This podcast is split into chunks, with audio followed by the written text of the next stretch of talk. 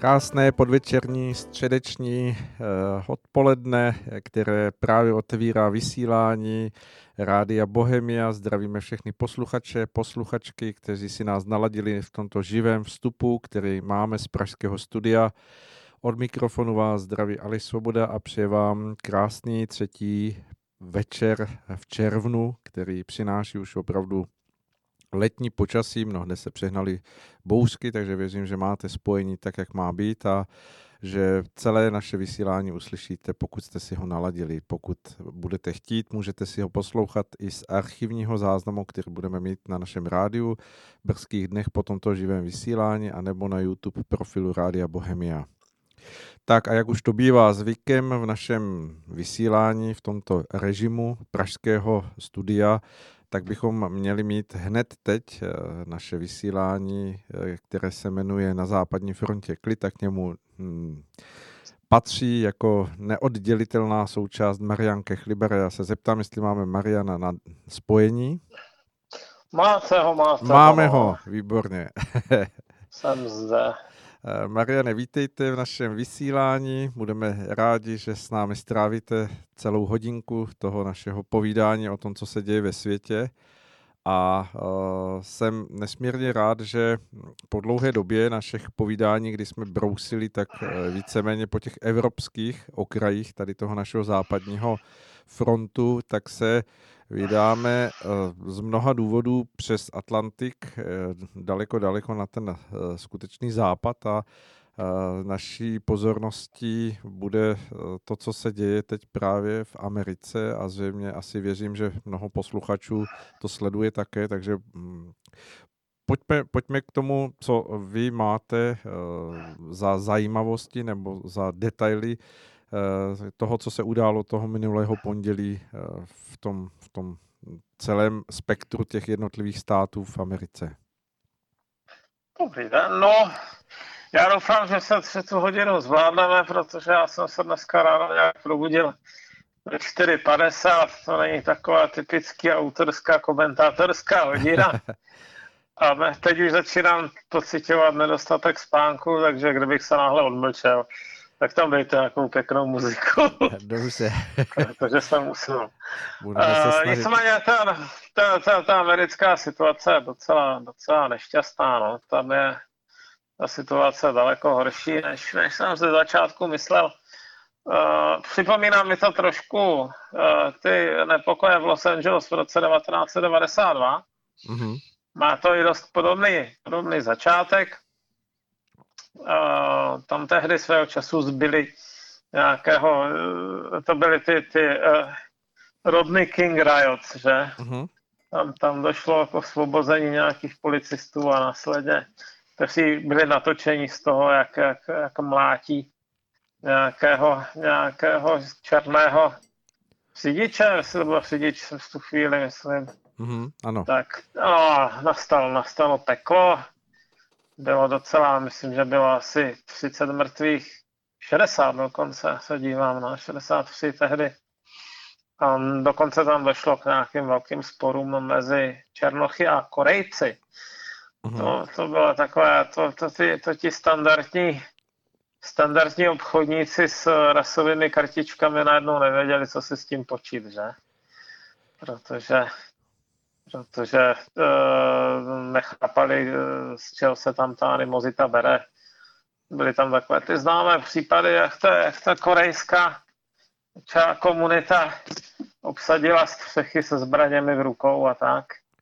Hmm. Tak no, nebyl, nebyl tehdy teď, internet, teď, no, takže teď... Nebyl internet, no, to. ale vůbec je, víte, co je zajímavé, já si nejsem jistý, do jaké míry se dokáže lidstvo jako úplně zpracovat uh, všudy přítomnost videa, protože si všimněte, jak uh, třeba zrovna záznamy, videozáznamy občas vyvolávají nepokoje i v, u nás, jo. Ano. Nemyslím přímo v České republice, ale třeba když nastane nějaký závažný konflikt uh, v tureckém Kurdistánu, tak je to skoro recept na to, aby se po té, co to někde odvysílají, nebo se to rozšíří někde po Facebooku či jinde, tak eh, aby se poprali i ti Turci a Kurdové žijící někde ve Švédsku, v Německu, v Nizozemsku. Tady tohle je trošku podobný případ. Hmm. Zdánlivě lokální incident, byť teda stál jeden život, tak najednou, když si všimnete, tak se konaly i demonstrace v Amsterdamu a v Londýně a v Paříži. V Paříži ta, což eh, je poněkud překvapivé, řekněme, ale lidi se napodobují. No, každopádně, ty nasilnosti jsou tam velké, jedny z nejhorších za dlouhou dobu. A teď je otázka, jakým způsobem to se potlačit tak, aby, tak, aby to ještě nepřililo uh, do ohně. Jo? Mm-hmm. Je pravda, uh, nemůžeme úplně říct, že americká policie v tom nevině. Uh, to je téma, které dlouhodobě sleduju a ti, uh, on, oni prostě velice snadno používají tvrdou sílu, daleko z nás než, než většině vyspělého světa, což je ale mimochodem konzistentně dlouhodobě podporováno tou tamní politickou vrstvou. A to jak demokraty, tak, tak republikány. Když, když se do toho ponoříte a začnete zjišťovat, eh, v kterých městech a jak, jako jaké mají privilegia policisté, jak snadno můžou třeba střílet, jestli se to někdy zkoumá nebo neskoumá, tak zjistíte, že, že všude mají jako velice významně, významně, eh, jak to říci, nestandard, volné ruce. Volné ruce, ano. No, no. Jo? no až nastanou takovéhle situace, no. Hmm. Až nastanou takové situace a najednou, najednou to ta policie očividně nezvládá. A pak je otázka, zda nasadit nějakým způsobem armádu, což je víceméně protizákonné, on je nějaký, nějaký eh, dodatek k ústavě, který ale částečně překonal nějakým zákonem asi z roku 1811 nebo 12 takže, takže zatím, zatím se o tom jednoznačně nerozhodlo. Typicky, když byly takovéhle závažné, uh, závažné násilnosti, tak se povolávala Národní garda. Mm-hmm. Ale otázka je, jestli ta Národní garda má v tomhle případě dostatek profesionality. Ono přece jenom, uh, toto jsou situace, kdy i těm lidem v uniformách uh, můžou povolit nervy, pokud na to nejsou cvičení. Takže, takže uh, na potlačování násilných mhm. nepokojů, protože toto není vůbec jednoduchá situace.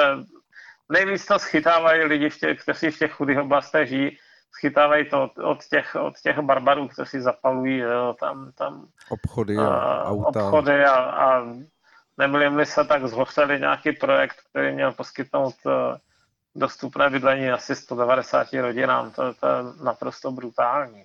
Hmm. No a když to vezmu, vyrostl jsem, vyrostl jsem na Ostravsku, nebylo hmm. to tam ani omylem takové, ale kdybych tehdy, kdyby tehdy nějaká taková tlupa zapálila prostě uh, panelek, ve kterém jsme žili, kdybych, nedej bože, ještě z Prahy slyšel v Seči jako tamní obyvatel, jak to bylo potřeba, že to, že to nějaké kreativní vyjádření vzteku a podobně. Já bych pak takové komentátory bych nenáviděl. No. A jak, eh, jak vůbec, Mariane, hodnotíte tu situaci? Protože svým způsobem pod tím tlakem veřejnosti ten policista, který samozřejmě do toho asi velmi nešťastným způsobem zasáhl, že byl tím vlastně způsobitelem toho smrtelného zranění toho George Floyda, tak eh, už byl začen, byl vlastně postaven mimo službu, mm, pracuje se na vyšetřování, tak jaký je vlastně důvod k těm protestům? Myslíte, že to je naschromážděný nějaký hněv, který nejsme my takhle na dálku schopni rozklíčit a v těch komunitách tam je, anebo nebo je to něčím podporované, co, co no, také Protesty nevidíme? jsou jedna věc, ale třeba si uvědomit, že přes internet se strašně rychle zorganizují lidi určitého typu. Mm-hmm. A on, s tím samozřejmě měli potíž i, i v jiných kontextech a v jiných státech a třeba i v takových, že jsme tomu fandili, jo, nějaký prostě lidi nespokojení s režimem v Iránu a tak se taky uh, svolávali přes, přes Twitter a spolu a ze začátku s tím ta, ta teokracie nevěděla, co dělat, nakonec to tady nějak eh, podvázala, ale ale uh, tohle je problém takových těch flashmobů, to je dneska podstatně hůře sešitelné. No, ti, ti lidi se dokážou organizovat rychleji, než, než na to dokáže reagovat nějaká, řekněme, státní moc. Státní moc zatím. Jo. Hmm, hmm. A ještě v daleko větší míře to bylo vidět, si myslím, třeba v těch sektářských sporech v Iráku. Mm-hmm. A tam, tam bylo občas vidět, že ti, jelikož se ještě svolávali jiným jazykem, tak bylo patrné, že ti američani dost často nevědí, co se, co se kde semele. Když se do toho ponoříte, tak zjistíte, že tam opravdu um, rozhodující roli hráli ti kazatelé a ta, ti američani tak nějak skákali podle toho, co se se, se spožděním, co se stalo. No tak ten samý efekt máte tady, z takovéhle sítě se dá velice snadno a rychle organizovat. Bohužel si myslím, že se to týká i skupin, které se jenom těší na to, až rozpoutají nějaké to násilí. Takže, takže mají náskok. No. Hmm. A Oni si můžou vybrat, kde to zapálí. Ta policie musí hlídat všechno. Samozřejmě. Jak se díváte na to, hm, vlastně ty nepokoje jsou ve více jak 70 velkých městech v Americe, to znamená, když se podíváme na tu mapu, tak je to skutečně plamínek vedle plamínku. A mm, e, reakce těch jednotlivých zpráv měst, ať už to jsou guvernéři nebo ti e, vlastně mm, správci těch městských e, policejních sborů, tak reagují s určitou rozpačitostí, nebo dá se říct, že, že, že tam vzniká jakýsi rozkol mezi Eh, tím, jak eh, věci komentuje a přistupuje k ním prezident Donald Trump a jak eh, vlastně potom ta přímo lokální nějaká reakce na to dění. Jak, jak to vnímáte vy? Jak to čtete vůbec, tuto situaci? Já si myslím, že hodně těch politiků se bojí. Toto je situace, která, kterou je málo kdo schopen řešit. No, tak Trump je zrovna takový, že, že dvakrát neváhá, než něco udělá, ale ale i z jeho hlediska použít eh, nějakým způsobem třeba armádu, no to už se dlouho nedělo, no, tak hmm. někdy možná za, za, za anglicko-americké války v roce 1812, ale, ale eh, nasazení armády v USA je, řekněme, právně nejisté a, a nezvyklé. No. Ještě když tak možná honili nějakého mexického banditu v pohraničí, tam kolem roku 1910 se takové věci děly, ale v těch velkých městech eh, ono se nedá přelínout, že ta armáda není na to cvičená úplně. Hmm, samozřejmě. A, oni mají jiné odbornosti, ale ne rozeznávat, eh, kdo je, řekněme, na ulici nebezpečný podněcovatel a kdo je náhodný kolem jdoucí. Hmm. No a když se na to podíváme z hlediska hm, toho, hm, dejme tomu, předvolebního období, myslíte si, že to není příležitost, eh, dejme tomu těch demokratických měst a těch vlastně lokalit, kde, kde jsou demokraté, guvernéři a podobně, k jakému si nenápadnému okopávání kotníků prezidenta Trumpa? No to nic nápadného nebude. to se bude dít naprosto nápadně. Samozřejmě v rámci předvolební kampaně padají všechny zábrany, co to je dneska norma v, v sociálních sítích. Ale jak to, jak to skutečně dopadne, to je otázka, no, protože uh, jedna věc je, ti lidi, co jsou hodně slyšet, to jsou často buď lidi nejrozhořčenější, anebo lidi, kteří, řekněme, mají uh, dostatečnou profesionalitu v práci s médií, aby jejich hlas byl slyšet dostatečně daleko. Ale to je jedna věc. A druhá věc je, že, že ti lidi třeba nejsou kdo ví jak početní. Jo. Mm-hmm. Že, že jejich hlasy ve skutečnosti znamenají, řekněme, hodně na, na sociální síti, ale ne při volbách. Já si myslím, že stejně jako to už kdysi charakterizoval ten Nixon, že existuje nějaká mlčící Amerika, mm-hmm. o níž se toho moc nedozvíte, mlčící většina, ale která to rozhodne, která bude muset posoudit, jaká byla reakce těchto guvernérů, o něch guvernérů toho policejního sboru, onoho policejního sboru, jak moc za to mohl nebo nemohl teda Donald Trump. Byl v jejich federálním uspořádání, protože i když eh, on je samozřejmě nejvýš, jako nejvyšší státní představitel, tak Spojené státy jsou federace, takže, Samozřejmě, ano. takže jako zrovna z policejní sbory jsou záležitostí nejenom států, ale dokonce i měst. Ano, ano. No, Philadelphia nebo New York mají své vlastní policejní sbory. To u nás si ani neuvědomujeme, že kromě toho jsou nějaký ti state troopers, kteří se starají hlavně o, o dálnice a spol, takže jsou městské policejní sbory, které se starají právě jenom o fungování měst, jo, takže, takže první, nejde úplně spravedlivě všecko házet na prezidenta, to je federativně uspořádaná země, která má hromadu jiných zodpovědných lidí. Uh-huh. A to, na co jste upozornil, strašně moc jich jaksi neví, mhm. jak reagovat a, a chodí kolem toho jako kočky kolem horké kaše. To je mu přímě řečeno zase jako tak nevyčítám, protože na toto není připravený žádný, žádný uh, profesionální politik, ale zároveň je to důkaz toho, že, že to nezvládají. No. Hmm. Protože, protože jako lidi si stěžují na to, že Trump eh, psal o tom, že se že when looting start, shooting start, že to barbarské, ale ono nechat sádit takovéhle jedince jako s, s molotov koktejly, na tom nic civilizovaného není. To je v podstatě jádro barbarství. Jo? Nechat, nechat uh, fungovat lidi, kteří v zásadě uznávají jenom princip silnějšího. Mm-hmm. Donald Trump hovořil o tom v jednom ze svých projevů, že mm, vlastně pojmenoval ty hm, aktivisty nebo ty organizátory profesionálními teroristy na území USA. Samozřejmě asi je to jeho, jeho pojetí, ale dá se hovořit o tom, že, že v tom může existovat nějaká profesionálnost toho, vy už jste to naznačil, toho svolávání a, a vyvolávání těch protestů, tak aby to mělo skutečně ty náznaky takové té hm, bouře, která se přežene, zapálí, všechno zničí. Jsem přesvědčen, že tam existují organizační schopnosti. Nevím, kde slovo profesionál je asi možná silné, asi žádná škola na to není, myslím, která vychovávala, která by vychovávala cíleně, cíleně násilníky organizované ale uh, je zajímavá otázka, kolik těch lidí, kteří se to účastní, vlastně nemají, nepatří přímo k těm postiženým. To, uh, jestli se to účastní třeba nějací radikálové, kteří v tom vidí příležitost poškodit uh, zemi, kterou nemají rádi. No. Hmm. Eh, všechno nasvědčuje tomu, že, že to je skutečně spíš jako levicově smýšlející eh, nějaký eh, postup, který se smíchal samozřejmě s těmi rasovými potexty.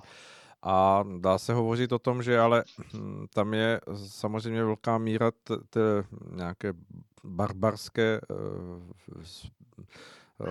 toho naturelu, který jako ne, nejenom tedy, že, že jako protestuje, ale zároveň ničí, loupí, Myslíte si, že Amerika je schopna si s tím poradit způsobem toho, že, že bude postupovat tak, jak hovoří mm, Donald Trump spíš tvrdě, nebo že, že bude eh, volit tu cestu toho, že, že se to vysílí samo v sobě, že, že, že to ztratí postupně tu, tu přitažlivost účastnit se na něčem takovém? Já si myslím, že nejvíc to bude ovlivněno takovýma věcma, jako je počasí.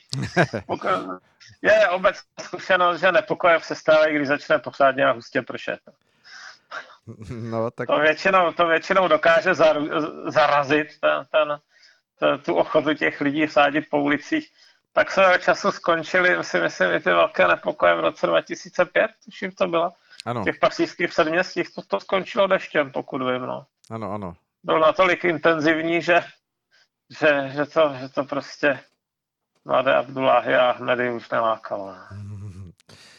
Myslíte si, že americká armáda disponuje možnostmi vyvolat dešť v 70 městech najednou, aby se to... Aha, to zaskočil, to si spíš myslím, že ne. No tak eh, ten dešť je takový nepředvídatelný, no tak když jsme měli teď eh, mít start eh, start uh, kosmické rakety Falcon 9 taky just přišel, že? Hmm, ano. Tudíž, tudíž se to odkládalo o dva dny, no. Tady by se docela hodil, ale obávám se, že se nic nestane. Hmm, eh, z toho, z toho postoje um, vůbec těch dvou hlavních kandidátů, um, Donalda Trumpa a Joe Bidena, uh, dokážete vy z toho odečíst jako to, kdo se tím svým přístupem nakonec mm, pro ty voliče ukáže jako, jako mm, moudřejší nebo prozíravější, že to ocení. Ono samozřejmě teď se to asi dá těžko posuzovat, ale To se nedá v podstatě. Podívejte, zatím, zatím je to tak, že bez ohledu na to, co se dělo s jednou velkou výjimkou, tak ta Trumpová, ta Trumpova podpora se pořád pohybovala kolem těch 45%. Mm-hmm, ano. Ta jedna velká výjimka, kterou si vybavuji, byla v době, kdy se pohádal se svými kolegy nebo naopak s opozicí v kongresu a kdy došlo k takovému tomu shutdown, mm-hmm. kdy se zavřely různé, různé úsady, protože a instituce, protože nebyl platný rozpočet. Tomu se říká government shutdown v, v Americe, stává se to. E, většinou to trvá pár hodin až dnů, za toho Trumpa to bylo docela dlouhé. A mm-hmm. tehdy jedinkrát si pamatuju, že klesl asi pod 40%. Jo. Že to mhm. bylo asi 35 nebo něco takového. Teď, teď e, to přesně úplně z hlavy nevím, ale, ale tam byl, tam byl významný zub. To už vadilo jeho lidem, to vadilo jeho podporovatelům, nemohli si vyřídit věci, nemohli zajít do muzea, do Národního parku, protože ono se to týkalo i Národních parků, tudíž, tudíž byli uh, nespokojení. Mm-hmm. Ale jinak od té doby, ať se děje, co se děje, vyšetřování, nevyšetřování, uh, spor s Ruskem, spor s Čínou, tak, tak ta Trumpová popularita byla pořád v poměrně úzkém rozmezí pár procent nelišila se nějak eh, od, té, od eh, okamžiku, kdy se dostal k moci.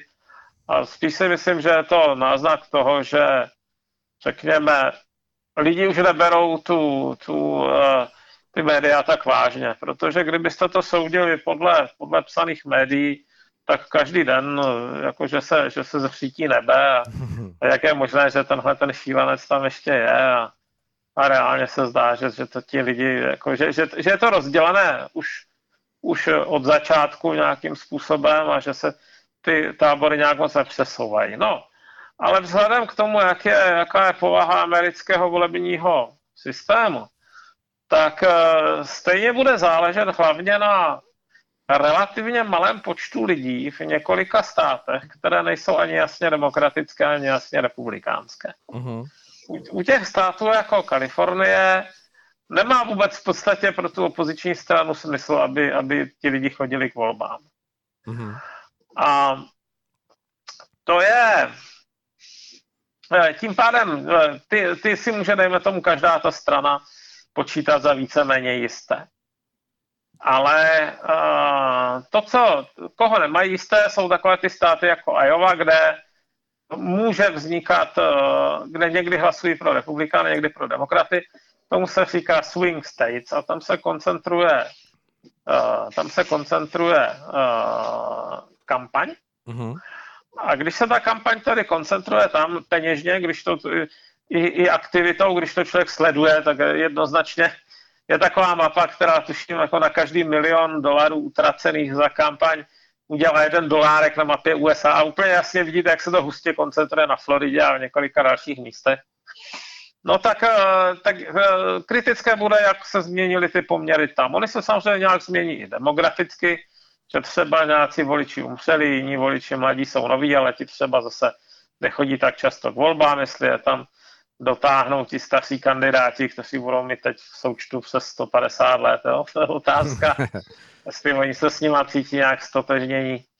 No, e, některé ty státy tam rozhodne třeba 5000 hlasů, takže mm. toto, toto je přesně to, co je velmi těžké až nemožné odhadnout. To jsou ty vahadílka, která nakonec rozhodnou vlastně v tom velkém, no. kde, kde, jak vy říkáte, ty, ty velké porce jsou dány a ty se těžko změní mm. a bude záležet vlastně na těch ma- malinkých vahadílkách. Konec konců ten film, kde, kde ten jeden rozhodující hlas, eh, asi eh, posluchači si ho uvědomují, že, že byl velmi zajímavým výstižným momentem, jak jako poměrně malé množství lidí nakonec rozhoduje vlastně o tom celkovém směřování. Hmm. Uh, tak. Mariane, dáme si eh, písničku a pak budeme pokračovat. Ano? Ano. Dobře, nádherná písnička od Jiřího Grossmana z času Semaforu. Uh, Mariane, slyšíme se? Jsme na příjmu? Ještě se Výborně. Uh, co myslíte, co by si zpíval Donald Trump, komu by záviděl on, když by si zpíval s námi uh, tady tu skladbu, která teď dozněla? Myslíte si, že může závidět třeba mm, prezidentu Putinovi nebo někomu, kdo, kdo by teoreticky mohl mít silnější postavení než on? To nevím. No, jsem nedám. Já mám pocit, že Trump je takový člověk, který je natolik soustředěný sám na sebe a svůj, svůj kariéru, že, že se moc ne, neohlíží po životech ostatních a k tomu patří ta, ta, ta nezávidění. Závi, podle mých zkušeností závisí většinou provozují ti, kteří, kteří se cítí nějak méně stejně. No. Mm-hmm. Tahle, ten, tahle ten člověk, který celý život něco dělal, že, že jako může být vztek, ale, ale po něj moc nečeká. Uh-huh. Uh, Mariane, malinko nám zlobí telefon, nevím, jestli um, máte pořád plný signál, zkuste, když tak nějak se uh, zahýbat, jestli, jestli to je uh, na vašem no. přijímači nebo ne. A... No, tak jsem to pohnul, ale ještě, že jsme v té postele vstávali. ale byl jsem v ní už předtím, nepohnul jsem se ani o takže tak uvidíme, jak dlouho nám vydrží signál. Já zkusím teď ještě eh, takovou fabulaci. Eh, nemyslíte si, že ve výsledku to, co se děje teď, a vypadá to skutečně, je to nazýváno hm, hrozící občanská válka, revoluce a podobně, nakonec eh, prezidentu Trumpovi nepomůže, protože ono to docela vymazalo to, co se vlastně všechno rozvíjelo za úvahy debaty o zvládnutí Ameriky té Eh, koronavirové eh, epidemie, která se tam rozmohla do poměrně velikých eh, rozměrů, protože takřka 2 miliony Američanů se nakazilo koronavirem.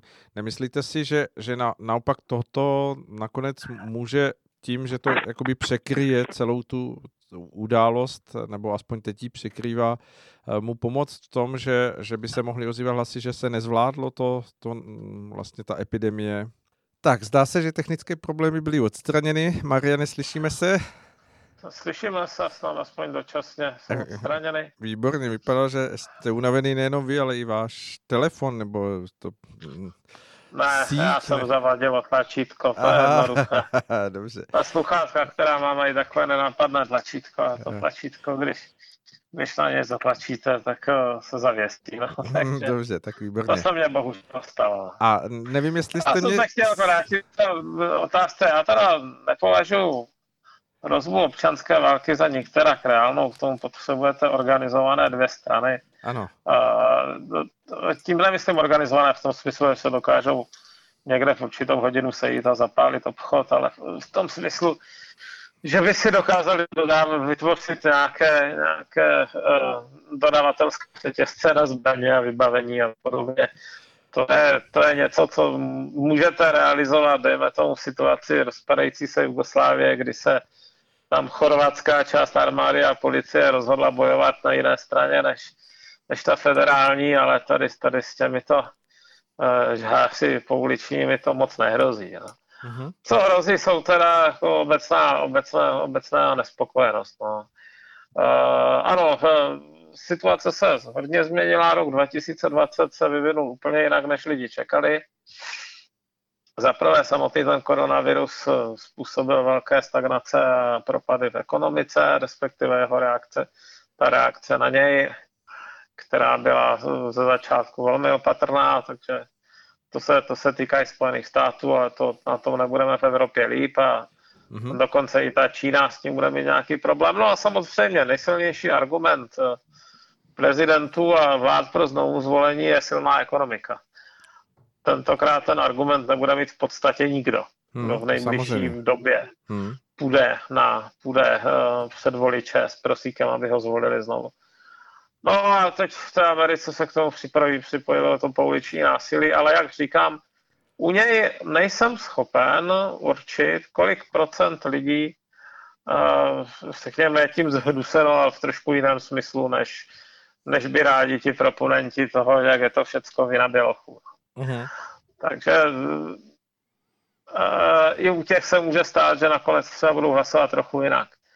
Uh, já si všímám, že ta řekněme, ochota, ochota to považovat za aspoň částečně ospravedlnitelné v těch takových těch, jak to říct, elitních kruzích, elitářských nepříjemně častá a věřím, že to může některé lidi hrozně štvát, kteří do nich nepatří. Hmm, hmm. To je takové, dokud to někdo komentuje z nějakého dobrého bytu na Manhattanu, tak, tak je to něco jiného, než když se mu to děje pod okny. No e, samozřejmě, to je asi otázka, která se nabízí, nakolik zase v tom hrají jako zásadní roli média, která se snaží um, možná už přesahovat tu svoji hranici nějakého určitého um, komentování toho, co se skutečně děje, přinášení zpráv, ale uh, několikrát vlastně bylo třeba i CNN o, označeno jako, jako nepřímý svolavatel uh, těch, těch nepokojů. Eh, tak je, je otázka, nakolik vlastně ta režie těch médií překračuje tu jejich eh, jakousi hranici toho spravodajství, anebo na, nakolik vlastně hrají nějakou svoji vlastní hru, jak, to, jak se na to díváte? No tak, eh, jsou to také jenom lidi, taky mají nějaké názory. V těch mediálních bublinách dneska převažuje demokratická strana docela výrazně, zvlášť na tom východním pobřeží. Existují takové ty krásné teorie, že profesionál to přece nemůže nechat to znát ve své práci, ale tomu já moc nevěřím. To, to je, si myslím, nerealistický požadavek na člověka. A jiná věc je, že prostě žijeme v éře, kdy důvěra v instituce poklesla, a týká se to jak politiků, tak struktur, tak médií a teď je otázka, jestli teda poklesla zapra- řekněme, jakým způsobem, jakým mechanismem. Já mám pocit, že ono je to částečně dáno tím, že ten internet přece jenom umožňuje umožňuje uh, vidět čím dál víc řekněme, zákysů, které, které ty, ty uh, organizace dřív sekty, které mohly projít. Mm-hmm. A, a, a myslím, že se to na době nespraví. A jedna z věcí, které došlo, do, kterým došlo, je velké šíření mediálního trhu, v podstatě různé blogy a, a, a agregační servery a podobně. A, a v, téhleté, v tomhle poli širokém si každý najde zdroje, kterému ladí, kterému vyhovují a zpátky k nějakým dvěma, třema televizním stanicím už není cesta. Uh-huh. No, a teď jsem zrovna četl, že, že v Brně studují nějací sociální věci, jak zase zvýšit důvěru, důvěru v politiky. A uh-huh. říkal jsem si, studují jak, ale neměli by se jestli otázku, proč jim vůbec jako se snaží zvýšit důvěru. No, to s tím si teda nikterá jistý nejsem. že v tom mají jasno. Každopádně teď, teď, teď jsou doby, kdy se velice snadno a dozvíme, dozvíme o prohřešcích toho či onoho, no, takže je dost těžké dlouhodobě udržet uh, nějakou instituci jako důvěryhodnou nebo člověka. Hmm.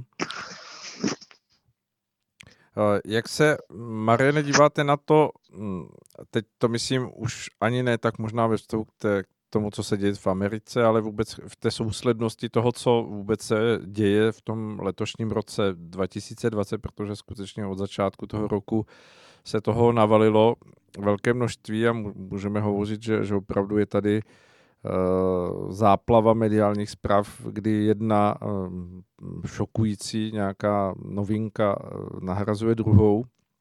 Je vůbec možné v tom nějak obstát s tím, aby si člověk udržel nadhled, aby tomu nepodledl, nepodléhal? To, to je teda těžká otázka. Já taky občas pocituju, že je toho na mě trochu moc. Když se seznámím s tím, co se co se sem lelo za posledních 24 hodin, tak si někdy říkám, pane bože, jakou to má budoucnost.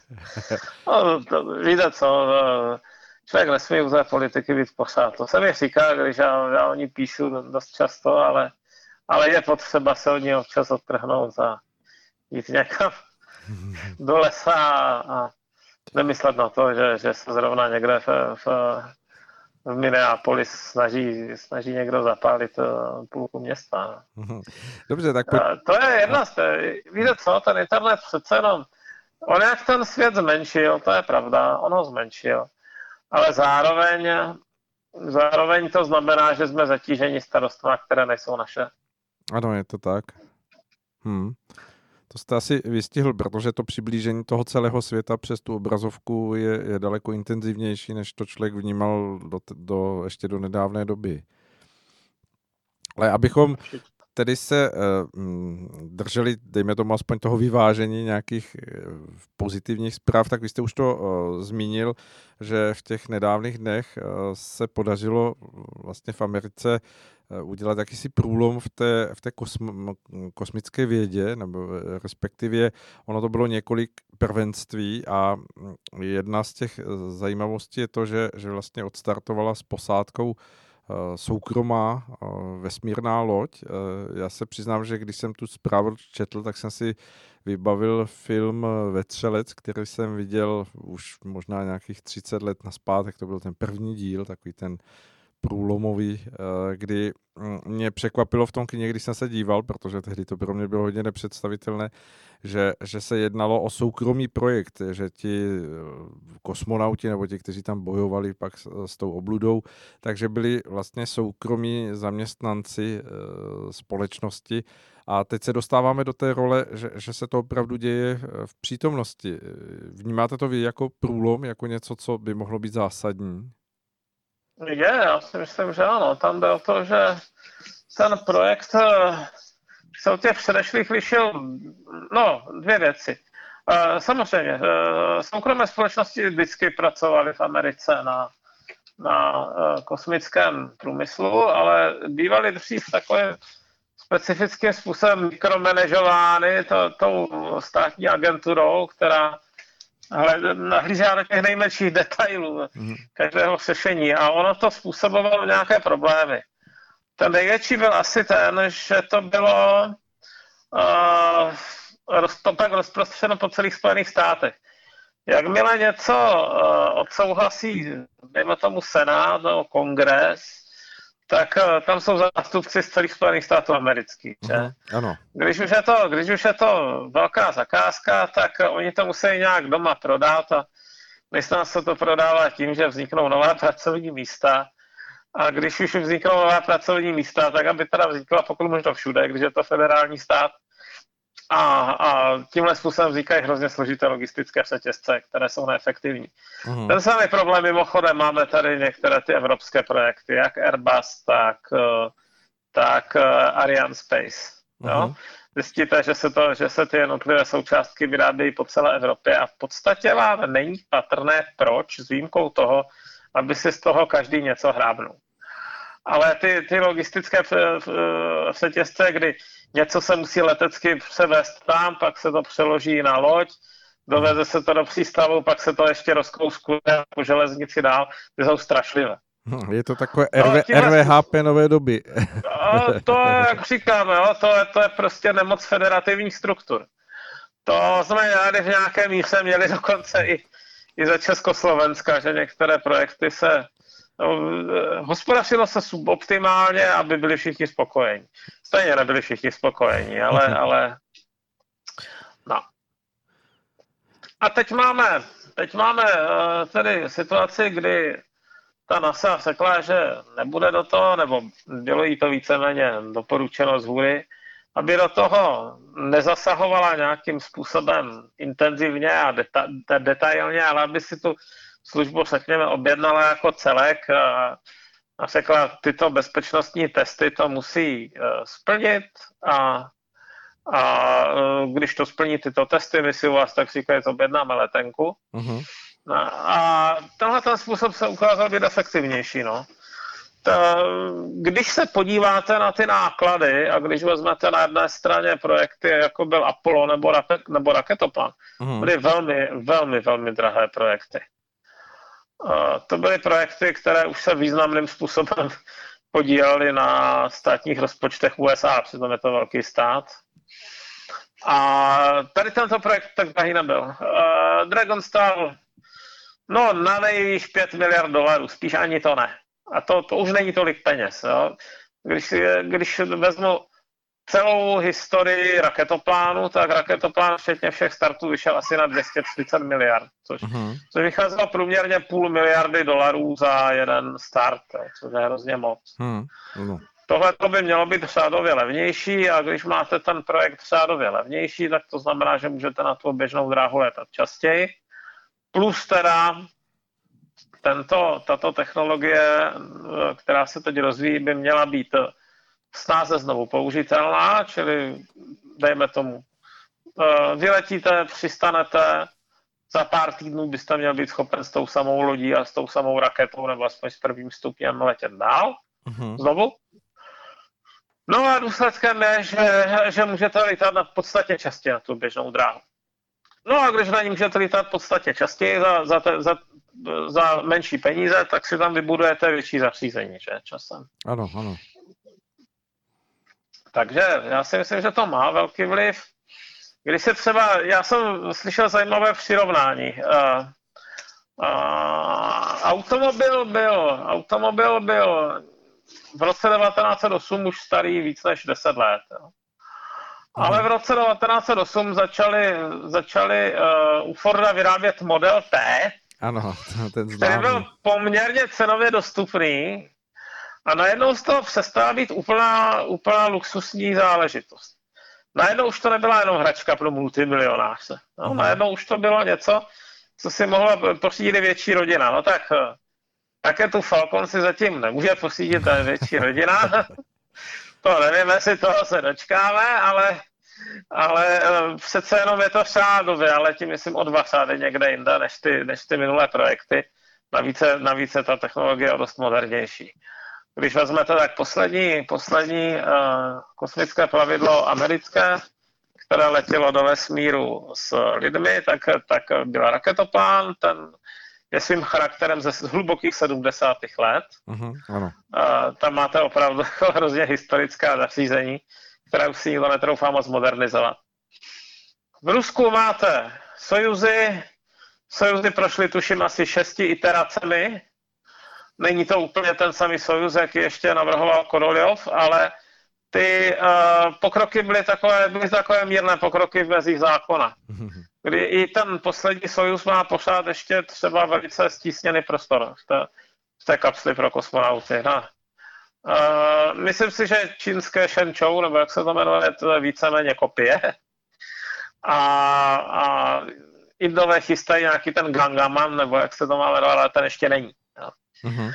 A v Evropě ne, ani nechystáme nic, pokud vím. Tak ESA, ESA vůbec, Evropská uh-huh. Space Agency, nedostala vůbec žádné instrukce ohledně, ohledně uh, toho, že by měla vyvíjet nějaký, nějaký druh kosmické lodi pro cestování lidí. Tady, tady se ta, ty rakety Ariane se specializují na náklady a o lidech se nikdy nehovořilo. No, takže teď máme vlastně první, první úplně novou, uh, z ničeho, tak říkajíc, postavenou loď od za posledních asi 45 let. Mm-hmm. To, to je docela významný pokrok. No a v té, v té jakési jedinečnosti, která samozřejmě jde ruku v ruce s tím, je to, že je to skutečně soukromý projekt, i když dozorovaný eh, od NASA a samozřejmě asi splňující nejrůznější regule, ale přesto, když se na to podíváme až do tohoto víkendu, byl ten vesmírný prostor považován spíš za takový jakýsi mm, prostor, kde, kde se mm, angažovali e, buď země internacionálním způsobem, nebo takže prostě ten prostor v tom mm, oběhu tady toho našeho malého tělesa byl jakýsi Eh, nedotknutý tím, co, co se svým způsobem teď eh, otevřelo úplně naplno, to znamená skapitalizování toho, toho vesmírného prostoru. Dá se říct, že to bude hm, přínosem, anebo že se to nakonec ukáže jako ještě jenom větší posun toho, toho degradačního výsledku lidského počínání? Ten proces trvá dlouho, soukromý sektor pomaličku, ale jistě investuje do vesmíru posledních deset let. To se neprojevuje jenom na nosičích, ale i na, třeba na satelitech. Uh-huh. A já si teda myslím, že je to dobře, protože já si myslím, že lidstvo by mělo mít kosmickou budoucnost. Ale ona zároveň ta kosmická budoucnost je realizovatelná jenom tehdy, pokud bude, řekněme, cenově únosná. Mm-hmm.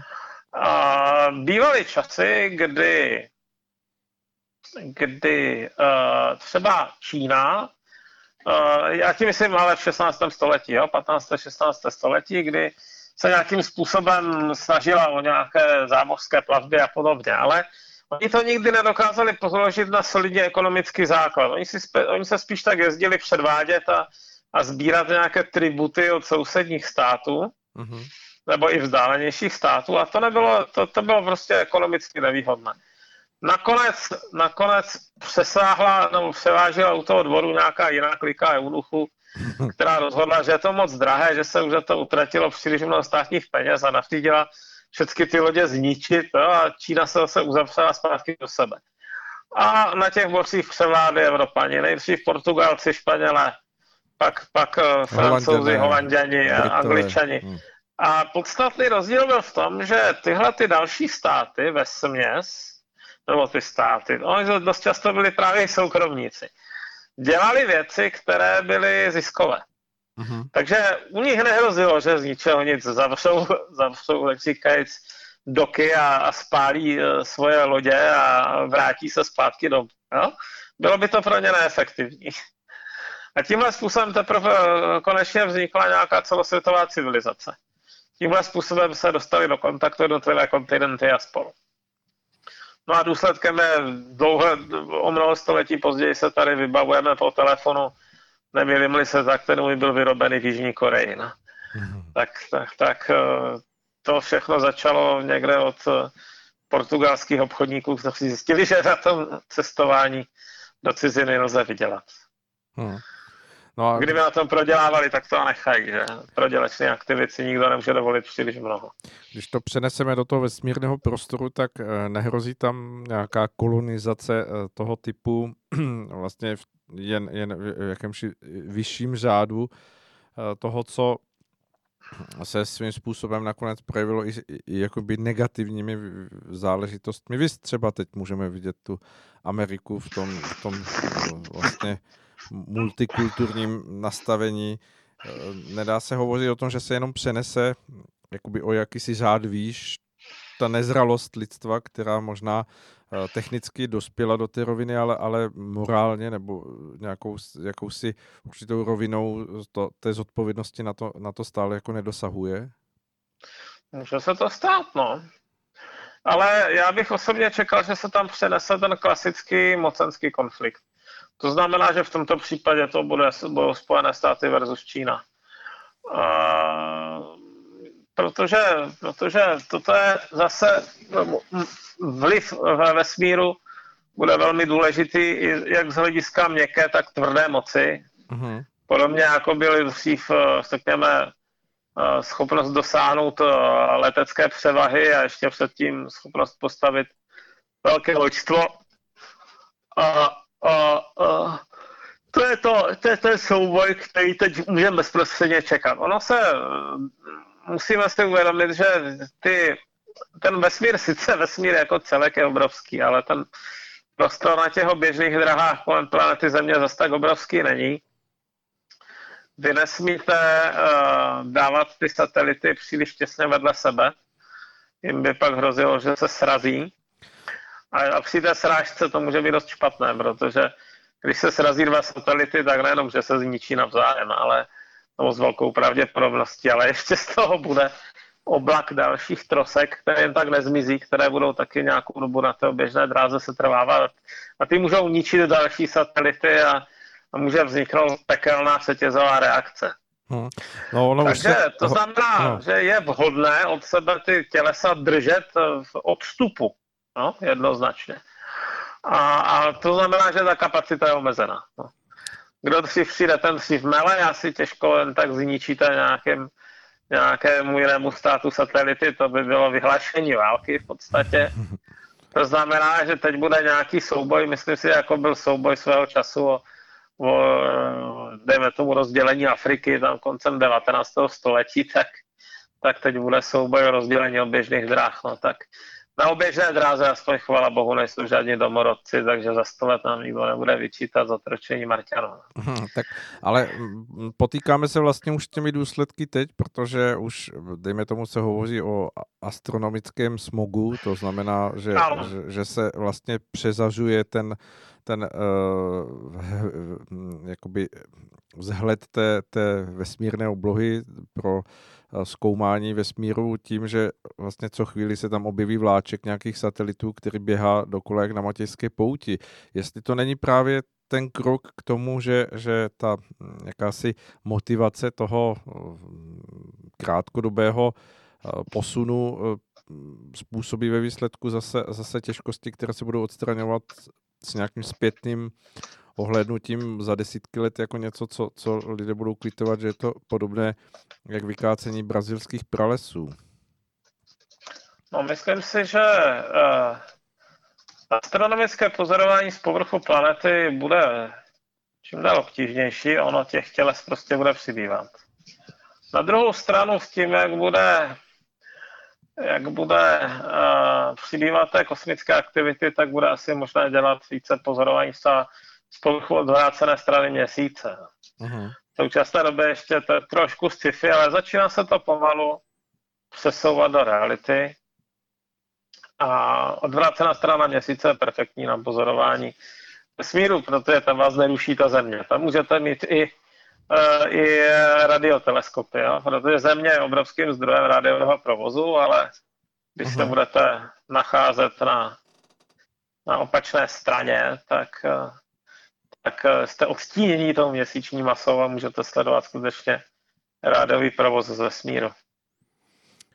To se dostáváme zase k velké otázce toho, jestli vlastně návštěva mm, vesmíru eh, toho, toho prostoru na měsíci uh, lidmi jako posádkou je, je ještě pořád jakoby hm, tak nedostupná nebo se stane v nějakém výhledu právě pod vlivem těchto úspěchů Eh, dosažitelnou a nepřenese se víceméně ta kolonizace na, na samotný měsíc? Uh, no já jsem velmi zvědavý, jak teď bude probíhat uh, naše soužití uh, na měsíci, protože je to zdaleka nejbližší velké kosmické těleso, nepočítáme-li nějaké, nějaké meteority, meteory, které jsou venku, a je to, eh, letíte tam, nejme tomu, za tři dny v současné době, no v současné době eh, s běžnou raketou technologií. A možná, že někde kolem pólů jsou zásoby vody, to se neví úplně přesně, možná. Uh-huh. Ale uh, pokud tam jsou, tak uh, by se tam usadit dalo, ale už tady je možnost, že bude nějaký souboj o to, kdo ta místa třeba s, to, s, to, s tím větším množstvím vody obsadí. Jo. Protože většina, většina měsíce je docela suchá. Čili uh, jestliže a, a člověk vodu k životu potřebuje a voda je poměrně těžká. Nedá se tam jen tak vozit, nebo jenom ne v dostatečném množství na to, aby se tam uživila nějaká větší kolonie, nedá se tam to takhle jen tak dopravovat z Evropy, eh, z Evropy, z, z, z země koule. Za mě, takže, takže místní zásoby, místní zásoby vody budou uh, velmi zajímavé. Nechci říct lukrativní, ale spíš to bude jako podmínka pro život a považuji, považuji za možné, že už i o toto se povede nějaký sice nekrvavý, ale přesto dost tvrdý souboj. Hmm. Dobře, tak uvidíme, jak se ty věci budou vyvíjet, protože samozřejmě mm, v tom všem klokotu zpráv toto proběhlo a ne asi každý si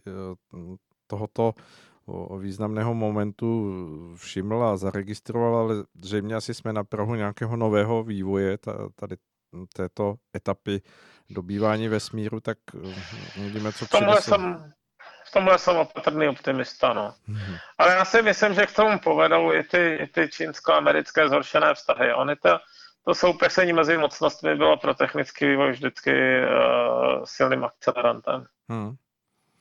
Dobře, tak zdá se, že končíme spíš, že bychom náš pořád mohli nazvat na vesmírné frontě klid. Doufujeme, že zatím teda klid. Tam je živo, no. Každopádně, Mariane, moc děkuji za váš vstup a mm, budeme se těšit, se že, že zase uh, přijdeme pro naše posluchače za 14 dní s novými zajímavostmi a s novými postřehy, které nabízíte tím svým obdivuhodným studováním všech možných souvislostí, které mnoha lidem unikají. Takže velmi děkuji za, za, za váš čas a budu se těšit na slyšenou. Naslyšenou. Naslyšenou.